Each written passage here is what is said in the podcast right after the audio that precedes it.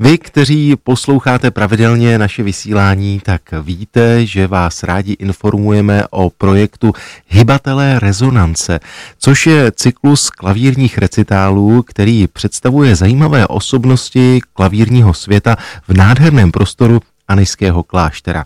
No a je potřeba říci, že nejenom pořadatelé, interpreti, ale i publikum má obrovskou radost z toho, že se opět do Aniského kláštera vrátí hudba a to díky klavíristovi Lukáši Klanskému, který teď je s námi na telefonu. Lukáši, přeji vám krásné dopoledne, zdravím vás ve vysílání. Dobrý den. Jak už jsem říkal, budete součástí cyklu Hybatelé rezonance. Ve čtvrtek zahrajete svůj recitál v Aneském klášteře, tak předpokládám, že po té dlouhé době toho koncertního půstu, tedy půstu bez publika, je to pro vás nesmírná radost v první řadě. Je to tak? Je to tak, samozřejmě.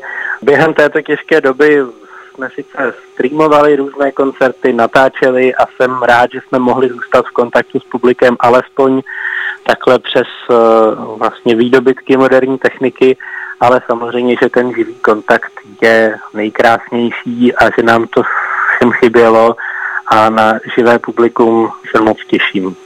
V rámci toho čtvrtečního recitálu v Anejském klášteře eh, jste vybral hudbu Mozarta Voříška, také Mendelsona, Schumana i Chopina, což je poměrně velká škála, ale vlastně ten časový rámec není zas tak široký. Je to tak? Je to tak. Snažil jsem se právě vybrat spíše drobnější formy. Z mnoha důvodů ten repertoár jsem vlastně vymýšlel ještě před tou covidovou pauzou, ale bylo to jak důvody osobní, že na recitálech, které jsem hrál předchozím období, tak jsem hodně se zabýval velkými formami. Hrál jsem třeba recitály složené ze čtyřech sonát.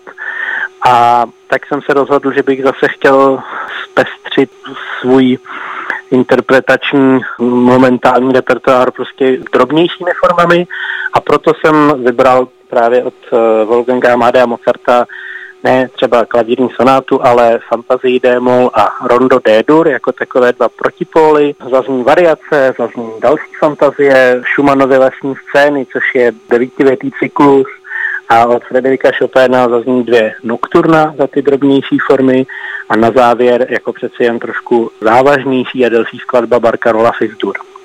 Lukáš, jak už jsem říkal, ten čtvrteční eh, recitál bude v rámci cyklu Hybatele rezonance, který má své jasné místo a tím je prostor Anišského kláštera. Tak eh, co pro vás znamená eh, toto místo, ať už akusticky nebo svou historií? Tak především je to místo, které má nádhernou atmosféru pro koncertní vystoupení.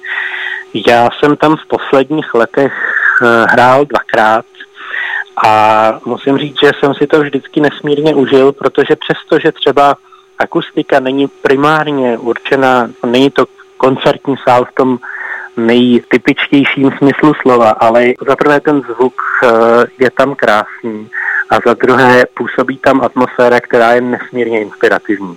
Lukáš, já jsem tedy moc rád, že jsme mohli pozvat posluchače Rádia Klasik Praha na čtvrteční eh, recitál s podtitulem Hybatelé rezonance, jehož vy budete hlavním interpretem. Tak ať se vše vydaří, no a díky za váš čas, mějte se moc hezky. Moc krát děkuji a zdravím vás i posluchače. Hezký den.